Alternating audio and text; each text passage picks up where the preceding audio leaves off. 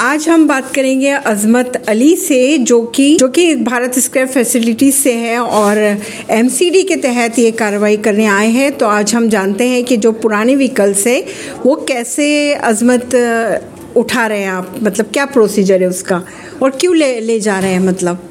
नमस्कार, मेरा नाम अजमत अली है। एमसीडी और एनजीटी के आदेश अनुसार 15 साल पुराने व्हीकल्स जो हैं गवर्नमेंट इनके ऊपर कार्रवाई कर रही है, जो पंद्रह साल पुराने व्हीकल्स हैं, वो उठाए जा रहे हैं। हमारी कंपनी भारत स्क्रैप फैसिलिटीज़ की तरफ़ से हम सब लोग हैंगे। हमारी पूरी टीम है, जिसको भारत सरकार ने मान्यता दी है इन सब व्हीकल्स के ऊपर कार्रवाई करने के लिए। और इनके तहत जो है, जो व्हीकल्स पंद्रह साल पुराने आ गए हैं जो हो चुके हैं उनको इसके लिए आपको पेमेंट जो ऑनर है उसको पेमेंट दी जा रही है। प्लस उनको एक गवर्नमेंट की तरफ़ से सर्टिफिकेट दिया जा रहा है और स्क्रैपिंग का सर्टिफिकेट दिया जा रहा है उसका। और इसको 25 परसेंट रोड टैक्स पे छूट मिल रही है गवर्नमेंट की तरफ़ से और नई व्हीकल खरीदने के ऊपर 5 परसेंट एक्स शोरूम प्राइस के ऊपर डिस्काउंट दिया जा रहा है। तो अजमत मैं ये जानना चाहूँगी कि इन्हें नुकसान नहीं होगा आप जो व्हीकल्स उठा रहे हैं? ओनर्स को उसका नुकसान नहीं होगा? नहीं ऑनर्स को इसका नुकसान नहीं होगा। ऑनर्स को इसका स्क्रैपिंग का सर्टिफिकेट मिल रहा है। और इसकी पेमेंट मिल रही है ऑनर्स को इसमें नुकसान कोई है ही कितना पेमेंट दिया जाएगा? इसका पेमेंट इसका वेट के हिसाब से जो गवर्नमेंट ने डिसाइड किया है वेट के हिसाब से जितना आरसी के ऊपर वेट लिखा होता है उसके हिसाब से इसको पेमेंट दी जाती है कस्टमर को। अच्छा। प्लस पच्चीस परसेंट छूट का सर्टिफिकेट मिलता है स्क्रैपिंग का सर्टिफिकेट मिलता है। और आप पहले नोटिस दिया है आपने? नहीं मैम पहले इसका नोटिस दिया जाता था अच्छा। 2018 से ये लागू है। 2018 के अंदर नोटिस दिया जाता था। उसके बाद कोरोना आ गया फिर स्पीड थोड़ी स्लो हो गई है। फिर उसके बाद फिर एकदम स्पीड बढ़ी।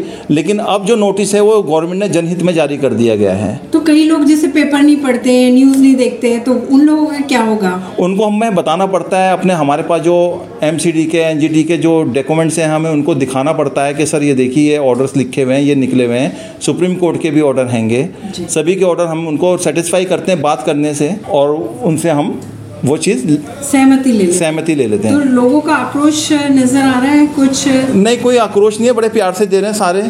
कोई आक्रोश नहीं है सारे बड़े मोहब्बत से हमारे को ये काम करने की आज्ञा दे देते हैं और कहते हैं कि जी बहुत अच्छा काम कर रहे हो आप हमारा और मनोबल बढ़ाते हैं वो लोग। अच्छा दूसरा आप उनसे क्या डॉक्यूमेंट्स ले रहे हैं? उनसे जब तो उनको किस बिहाफ पे देंगे आप? उनको हम एक गवर्नमेंट का एमसीडी का पर्चा देते हैं जो उसके नीचे उसके हमारा भारत स्क्रैप फैसिलिटीज़ का एड्रेस लिखा होता है उसके ऊपर व्हाट्सअप नंबर लिखे होते हैं। उनको हम जाके बोलते हैं कि आप नेक्स्ट डे जा करके आप इनको वहाँ से अपनी पेमेंट कलेक्ट करिए। उनकी पेमेंट सिर्फ़ ओनली पंद्रह मिनट के अंदर आ जाती है उनसे मिलती होगी मिनिमम वेट के हिसाब से मैम उसका हमें आइडिया नहीं है क्योंकि हम तो फ़ील्ड में रहते हैं। अच्छा। और जो वहाँ पे जो फाइनेंस वाले हैं वो डिसाइड करते हैं डेली अप डाउन होते हैं रेट एम के। ठीक है जी? और सेकंड ये है कि इसका जो है उनको कोई दिक्कत परेशानी नहीं होती। बड़े प्यार से दे रहे हैं और बहुत खुश हैं मोहल्ले पड़ोसी अड़ोसी पड़ोसी भी खुश हैं और जिनकी गाड़ियाँ हैं वो भी खुश हैं। जी अच्छा है कि सर आप सही हाथों में जा रही है हमारी गवर्नमेंट के प्रोसेस में जा रही है हमारी कोई गलत जगह नहीं जा रही। तो ये थे फ़ील्ड ऑफिसर अजमत जिनसे हमने बात की और इनका कहना है कि लोग विरोध नहीं कर रहे हैं और बिल्कुल सहयोग कर रहे हैं